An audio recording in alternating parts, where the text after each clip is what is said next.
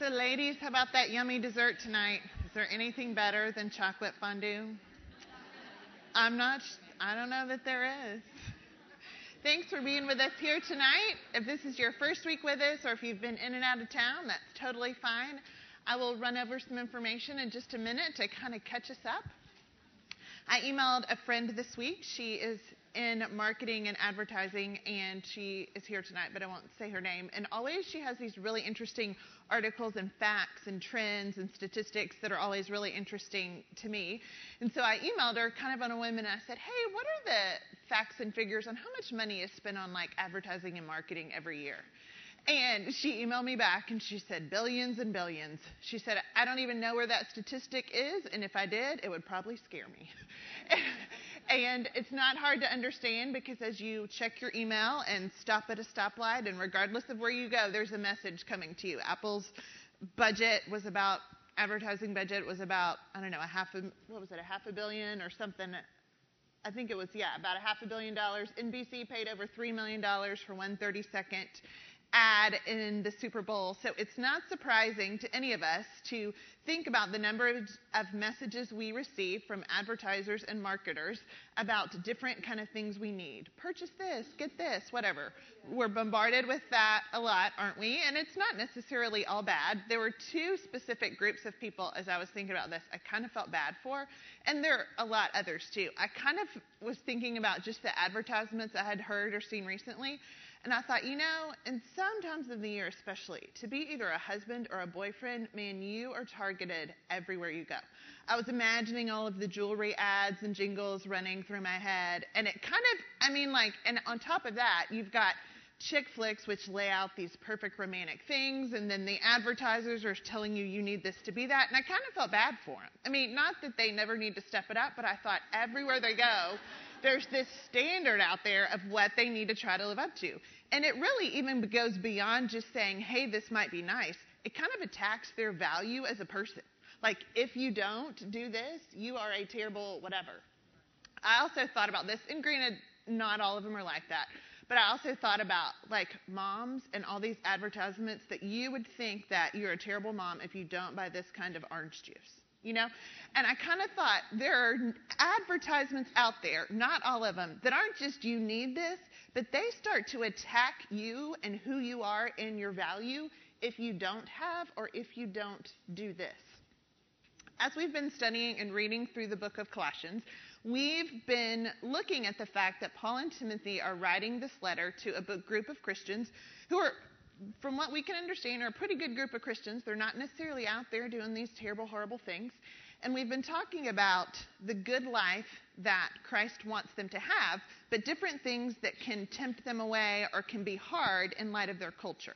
We've looked at um, who Christ is and how sometimes different world religions can attack that and try to pull us away from the life that we have in Christ. We looked last week at leaders and how leaders at times can lead us away from the message and the hope that we have in Christ and how we need to kind of be wise to those things.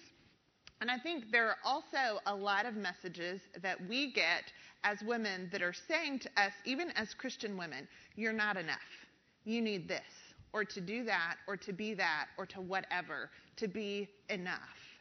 And as we study this passage in Colossians, we're going to see that Paul is addressing some specific things that have come up, different things that are being told to this group of Colossian believers that are saying, you need to do this. You need to do that. You don't need to do this. Here, do this. You need this to be enough or to be whatever. They are hearing some messages that are kind of attacking who they are and what they have in Christ. And as you know, we've been going through this book recognizing that Paul's goal is, and I put the verses at the top of your outline, he wants their hearts to be encouraged, to be knit together in love, to reach all the riches of full assurance and understanding of God's mystery, which is Christ, in whom are hidden all the treasures of wisdom and knowledge and he wants them to not be deluded with plausible arguments. And tonight we're going to look at some of those plausible arguments that the individuals were speaking to the Colossians, and we're also going to look at some plausible arguments that people kind of say to us, ways that directly or indirectly things, people, whatever in our culture, things in our lives are kind of nagging at you saying, yeah, that's good, but it's not quite enough. You need this, or you need this one more thing. And so we're going to look at what it is that we really need and what are some of the messages that we're hearing that might sound plausible initially, but when we step back, we're like, ah, I'm not sure I really need that. So, to kind of start off, let's read through our passage in Colossians chapter 2.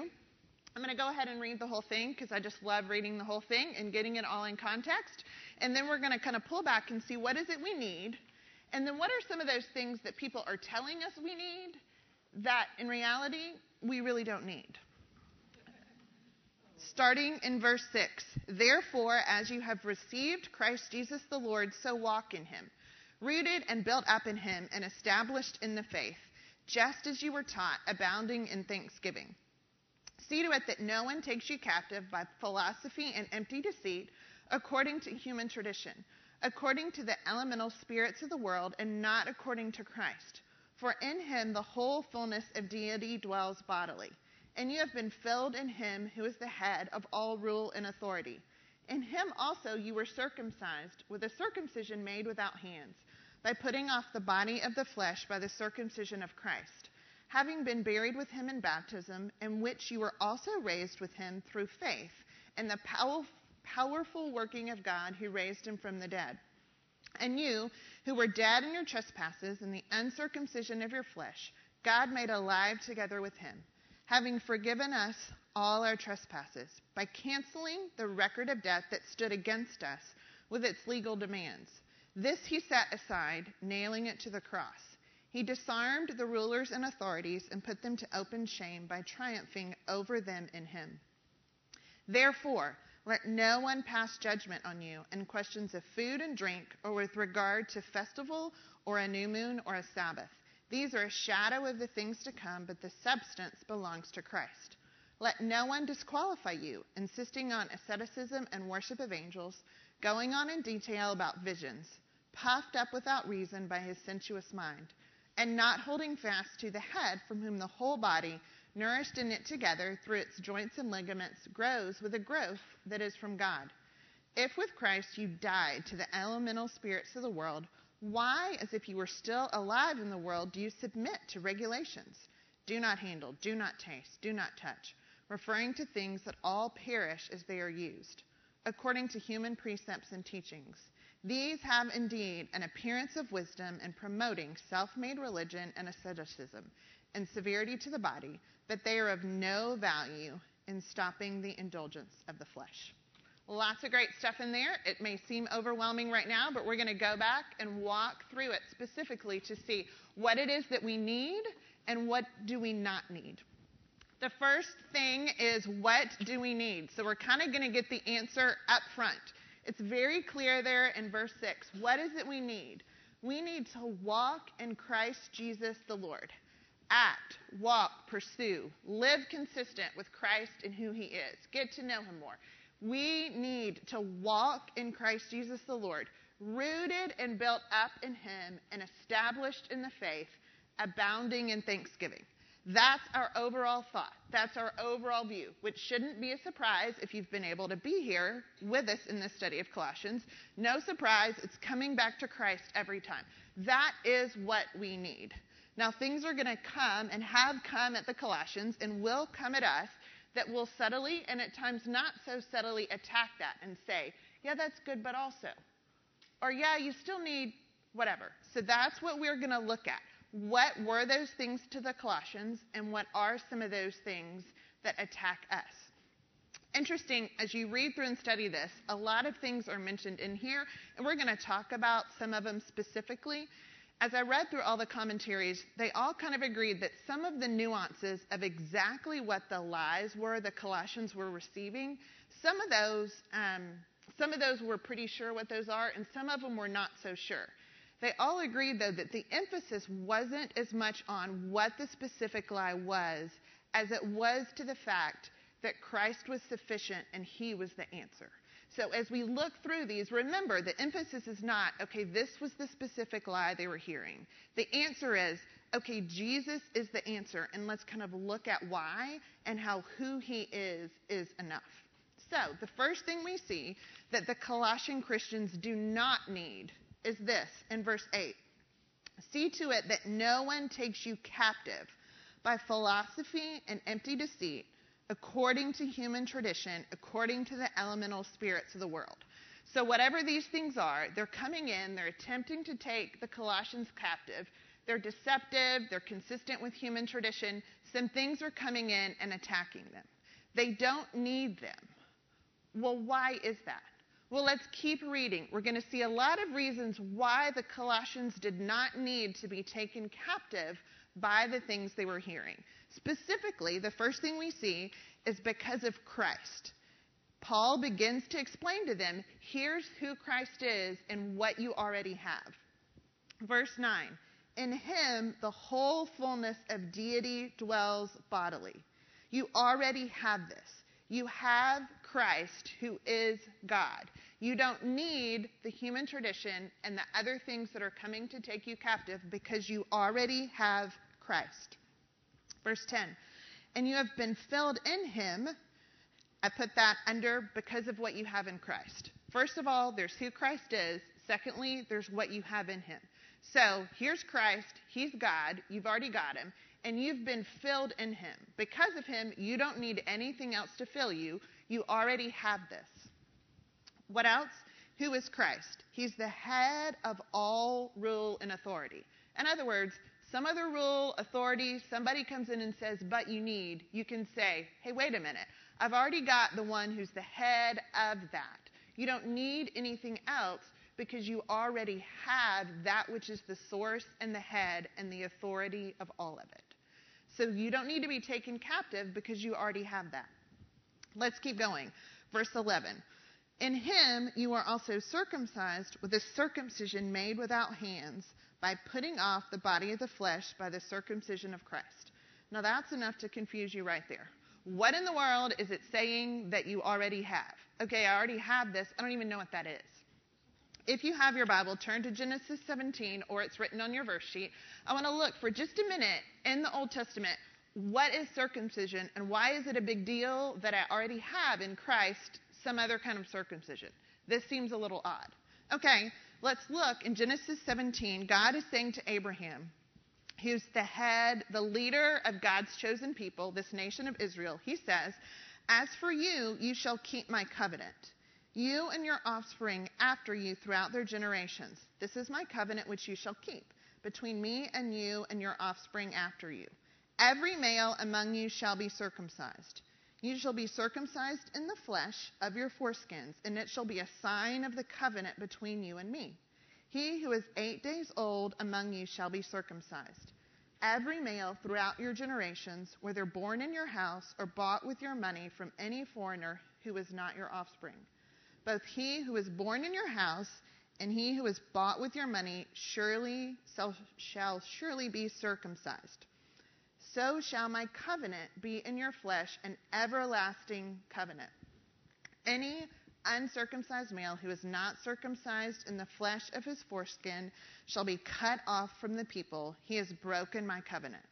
So, this obviously, circumcision was a big deal, and it was a sign to this Old Testament people of God that man was born sinful and needed cleansing. And every male that's a part of this community was supposed to be circumcised. Now that we understand a little bit about what it was, who was circumcised, why it matters, it indicated they were sinful and needed cleansing. And to be a part of God's community, you needed this cleansing. Now, let's go back to Colossians and pull out with me verse 11. In him you also were circumcised with a circumcision made without hands, by putting off the body of the flesh by the circumcision of Christ. In other words, it's painting this image based on what they knew from the Old Testament, and that is that I'm sinful and need cleansing. The Colossians were sinful and needed cleansing. Now, where did that circumcision, if you will, come from? It came from Christ. Christ came in and performed circumcision on my heart. It was sinful and it needed cleansing. Jesus came, took my sin, died on the cross, was raised again, and gave me his righteousness. Do you see the image and what it's painting here? We see this circumcision of Christ has been given to us it's explained a little bit more as we get going. Again, some of these images might seem confusing to read, but when you think about what they represent, it's incredibly significant. What about verse 12? It continues on talking about Christ. Having been buried with him in baptism, referring again, Christ died and paid the penalty for my sin, in which you were raised in him through faith in the powerful working of God who raised him from the dead. Again, this image is being painted of sinful people, me, who needed cleansing. Christ is buried. He dies on the cross and is raised again to pay the penalty for my sin. And in being raised, I therefore am able to receive cleansing. Is that making a little more sense as we kind of start to put that together? So, kind of step back with me. What is it that Colossian Christians already have in Christ? They've already been filled in Him. They have a circumcision made without hands by the putting off of the body of flesh. Their sin has been taken away and they have been cleansed. They've been buried with Him in baptism and raised with Him through faith. They've been cleansed and raised from the dead. They already have this. So, as we keep going, what else is it that they already have in verse 13? You who were dead in your trespasses and the uncircumcision of your flesh, God made alive together with him. In Christ, they already had life together with Christ. What else is a part of that? He's forgiven us all of our trespasses. Their sins had already been forgiven. Forgiveness of trespasses. What else did they already have? Their debt, that record of debt, has been canceled the legal demands, the sin, the demand for my sin, which was death, that legal demand which had to be paid, Jesus had already paid it. Their record of debt had already been canceled. Okay, that's a lot. So let's step back and think about where we are. Remember, we have Christ, and someone has come in and said, okay, that's not quite enough. You also need this philosophy or this human tradition or whatever. And Paul is saying, wait a minute, let's step back for a second. Let's look at what you already have. You already have Christ, who is God. He is the head of all rule and authority. So anyone else, you don't need that. And look at all these other things you have in Him. You have forgiveness. You have life. You have a canceled record of debt. You don't need to do anything else to make yourself right with God. You already have all of these things. So as people are coming at you, attacking you and your value, and telling you you need something else, do you need it? No. Why? Because you already have all of these things in Christ. Now, I emailed a group of um, individuals, different ages, different life stages, emailed them about a month or so ago, and I said, hey, I want you to tell me what some of the messages are that you are constantly hearing that attack you, that are come at you and are attacking your value. And so, over the course of the lesson, I'm going to share a few of those with you. I probably had eight to ten people respond. And so everything I've mentioned, going to mention tonight was mentioned by at least three of the people who responded, and sometimes more.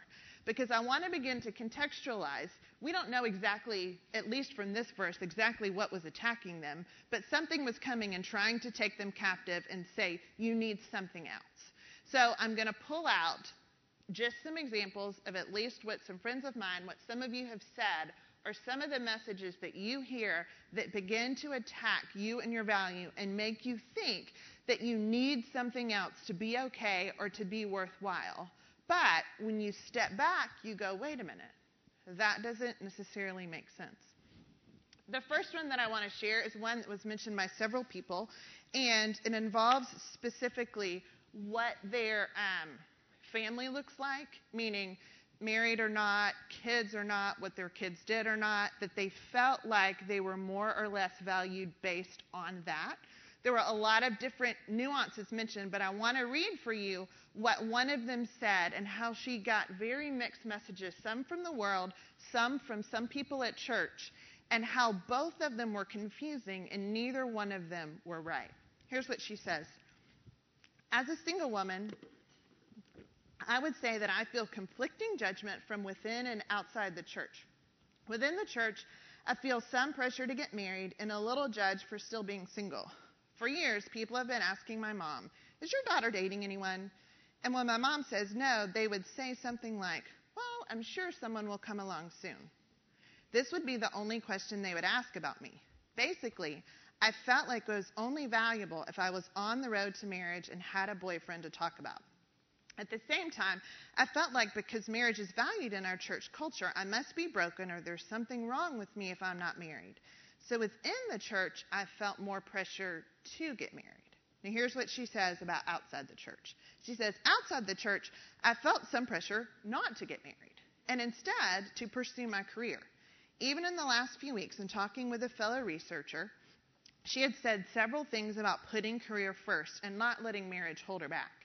Even movies like Sex and the City and The Backup Plan advocate doing everything else you want to in life and then settling down and having kids and a family. Now, having kids or not having kids or being married or not being married, any of those in certain contexts is totally fine. But do you see how she was receiving mixed messages that were attacking her? You are not enough because either you are or aren't married.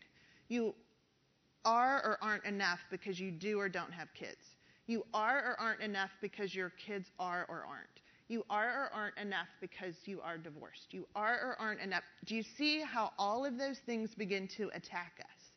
And we begin to place our value. Sometimes, if we feel like we have measured up, we can feel more valuable. But then the next day, when our kid does something crazy, we go, oh, great, not value. Then your value totally plummets because your kid does something whatever. You know? I mean, that's, we, we kind of subtly or not so subtly buy into that. Is your value based at all before Christ in light of what he has done? Set aside the legal demands. We're filled in him, we're alive in him. Does your value have anything to do with whether you're married or not or have the perfect kid or not? No. But we'd all be lying if we didn't say sometimes we don't think so, right? we have to be reminded when all those messages about the way our family does or doesn't look that that is not the determining factor in our value. Our value is we know Jesus and he loves and has forgiven us. And so as those messages hit us, it is very easy in an instant to be taken captive by that and for your brain and your emotions and for how you're viewing a situation to immediately run off the other direction, isn't it? But we don't need to be taken captive by that because our value's already been settled because of what Christ has done for us. Doesn't matter. Some of those other external things. Okay, let's head back to the text. What else is it that Paul warns them? Hey, be careful. Don't be taken captive by this. He also says, don't let anyone pass judgment on you. This is in verse 16 in questions of food and drink or with regard to a festival or a new moon or a Sabbath. They, some individuals, apparently with a Jewish background, were coming in and saying, hey, you need to observe the Sabbath and do it this way. And you need to go to this festival and offer this sacrifice. Some things that were very good and right in the Old Testament. They were supposed to observe those festivals, they were supposed to offer those sacrifices. Those were good things. However, verse 17 indicates something very significant for us. Why don't those things matter anymore? Verse 17 They're a shadow of the things to come, but the substance belongs to Christ. Why don't they need those things? Because they already have Christ, who is the substance, and he is the something better. Let's look at Hebrews chapter 10, verses 1 through 5, and then 9 through 14, and it's going to explain for us a little bit more about this. For since the law has but a shadow of the good things to come, instead of the true form of these realities, it can never, by the same sacrifices that are continually offered every year, make perfect those who draw near. So, verse 1 is referring to some of those you need to do these things that were important and a part of the Old Testament heritage. Otherwise, they, otherwise, would they not have ceased to be offered? since the worshippers, having once been cleansed, would no longer have any consciousness of sin. Meaning, if they could go and offer one sacrifice, why would they have to do it year after year after year? Verse 3 But in these sacrifices, there's a reminder of sins every year. For it is impossible for the blood of bulls and goats to take away sins. Constantly, when, consequently, when Christ came into the world, We're going to skip a little bit. It talks about some different things when Christ came into the world. He does away with the first in order to establish the second. And by that will we have been sanctified through the offering of the body of Jesus Christ once for all. You don't have to do the sacrifices every year, every year as a reminder of sin because Jesus has come and done it once for all. And every priest stands daily at his service, offering repeatedly the same sacrifices which can never take away sins. But when Christ had offered for all time a single sacrifice for sins, he sat down at the right hand of God, waiting from that time until his enemies should be made a footstool for his feet. Isn't this great? Verse 14. For by a single offering he has perfected for all time those who are being sanctified. Paul is saying you don't need to perform these festivals or sacrifices or whatever those things are. Why? because Christ has come. All those things were a shadow. They were pointing to Christ who was coming. You have the substance. You don't need the shadow anymore. You've already got the real deal. So, one of the other lies or areas in which the women um, responded that they felt attacked and oftentimes devalued, and it's interesting to me, is that this one was the most frequently mentioned. And it's not like I sent out a bunch of samples and said vote. I just said, hey, just tell me what you think. And this one was by far mentioned the most, which was interesting to me. And it was mentioned a little bit from the world's perspective, but primarily from the perspective of in the church, they felt like they constantly had to be perfect and to do all of these specific things to be seen worthy. This one was the one that was mentioned the most. Here are some of the things that were mentioned. We try to follow all these steps to attain favor in other Christians' eyes. We want to look the part. We forget that Christ's sacrifice canceled out those rules so that we don't have to follow steps A through Z in order to be considered worthy. Another person said this In regard to this Colossian passage, I think about the woman who mistakes image for a genuine walk with the Lord. It seems enough for some to be perceived as having it all together. That can mean dressing well, having well behaved kids, having a husband with a good job, showing up at church, even having some kind of position at church. It's the outer shell that I think often can mask a heart that isn't really soft to the Lord, but it's seen as one. I think some women don't even recognize they're doing this, but they fear rejections from others if they come across as something other than put together. The need that women expressed was that need that they only feel valued if they feel like they're living the part. Now, by no means were any of these women suggesting it doesn't matter what you live or how you do, just go do whatever. Certainly, to follow the Lord and to work toward those things is great. But the need, not just in the world to keep up a certain image, but the need within the church to feel like I'm only valued if I, and to do things so that other women would love them and treat them as valuable was the most significant thing mentioned. Is our value before Christ based on something we do? Are we loved or lovely because of something we do? Are the women sitting at your table loved because of something they have or haven't done today? Or how they have or haven't fill in the blank? We are loved and valued and cared for because of Christ and who He is and what He has done. And the lies that come at us that say, but you're not enough, but so and so sings better, teaches better, is up there, whatever it is. And again, those are all great things, and I hope we're all doing them because we love Jesus. But for those things to be the source of our value is kind of silly. We already have the substance.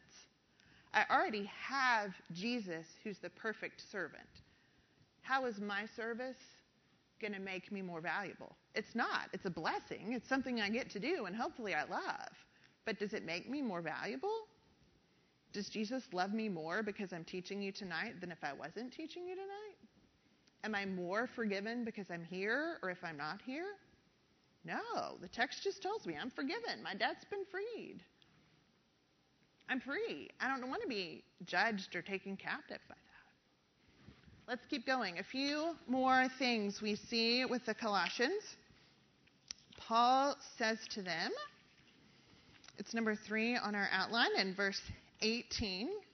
Let no one disqualify you, insisting on asceticism and worship of angels, going on in detail about visions, puffed up without reason by his sensuous mind, and not holding fast to the head, from whom the whole body, nourished and knit together through its joints and ligaments, grows with a growth that is from God. The Colossian Christians did not need to let anyone disqualify them by suggesting there was some other super special mystical thing they needed to experience to be valued or valuable or to have a relationship with Christ. There was no new fangled fad they needed to try. Why? Because they had Christ, who is the head. They had his nourishment and a growth that came from God. They didn't need to go try this new whatever to be loved and valued and to have something they needed. They already had it. No surprise, because it connects with that, and I've been using some of the words. One of the things that was mentioned is what they constantly feel like, um, or the women that I emailed me back said the Christian fads, the new podcast, the new book, the new seminar, the new whatever. And their concern was twofold. One, some of those things aren't scriptural, and so some people get taken up in them and they're not even biblical. But even the ones that are, while are good and you can totally do them and they weren't at all suggesting they were bad, they're not some secret magic trick. You don't have to have the new fad. If you haven't read the newest book by blank or newest Bible study by blank, and I'm not saying it's bad if you do, I'm just saying it's okay if you haven't. In fact, someone said this. They said, they're surprised at how often individuals are drawn away from searching for where the new it Christian fad is. And, and she said this rather than the discipline of Bible study and obedience. The reality is, you got Jesus, you got the Bible, tells you to obey. I, I'm not saying some of those tools or whatever aren't a good thing. I'm just saying we started off by saying what it was we needed, right? To be rooted and grounded in Christ. Do we need anything else? Maybe there'll be some tools that help you, maybe not. But having read the new whatever, and I could say some of the ones that are real popular that are popping into my head, but then everyone's going to be embarrassed if they have it, and that's not the point. The point is, whatever book it is that someone just told you you need to get, if you get it and read it, great. If you want to hang with your Bible and doing what it says, probably better. In fact, it's for sure better. If that's a, if that book is a tool to help you do that, nifty. If it's not, you're okay with your Bible and prayer and the Holy Spirit, and it's all good. You're valued because of Christ. Okay, what's the last one we see here? Number four, verse 20. We see that some individuals were come in, coming in and suggesting that Colossians, you have to submit to these regulations. Don't handle, don't taste, don't touch. Things according to human precepts and religion, and they were coming across as a self made kind of religion that involved asceticism, severity to the body. And Paul says to them, You don't necessarily need a bunch of rules of what you need to taste, touch, or whatever to be real severe on your body because you already have in Christ the ability to stop the indulgences of the flesh. You don't necessarily need a bunch of external rules if you have to do this to be okay. The last thing I'll mention that was the one that was mentioned, and certainly this is a message we get from inside um, or from outside the church. Um, I mean, obviously, body image and what you look like and what you wear and all of that is a big one that it's real easy to, even when you're going to church, you thought your outfit you just got yesterday was cool, and you walk in and somebody else's look better, and all of a sudden you feel like your value's deflated. And it's not even inappropriate or immodest. You just had bought into the lie that it mattered what you were wearing. And I'm not saying don't go buy some fun clothes and wear them. I'm just saying that that doesn't determine your value. That's a lie. Um, someone else talked about how um, or I, will just read this. I thought it was interesting. She said, Culture makes this the pinnacle of success. They worship youth and beauty, praising those who attain it and mocking those who don't. In parentheses, see after any awards show um, Joan Rivers ripping people's outfits to shreds. so, I mean, even I mean, there's this you have to measure up, but even some of the people who allegedly are normally measuring up don't measure up. It's kind of a little cycle. The flip side is, um, and she said, on the flip side, from within the church, sometimes some individuals um, kind of lay standards on how much you should or shouldn't have. She said someone had asked her one time why she wore, wake, wore makeup, and this individual said, I think it's vain. And he told her that she thought the face that God had given him wasn't good enough, that she needed to put makeup on it, and that was a bad idea, so no one should wear makeup.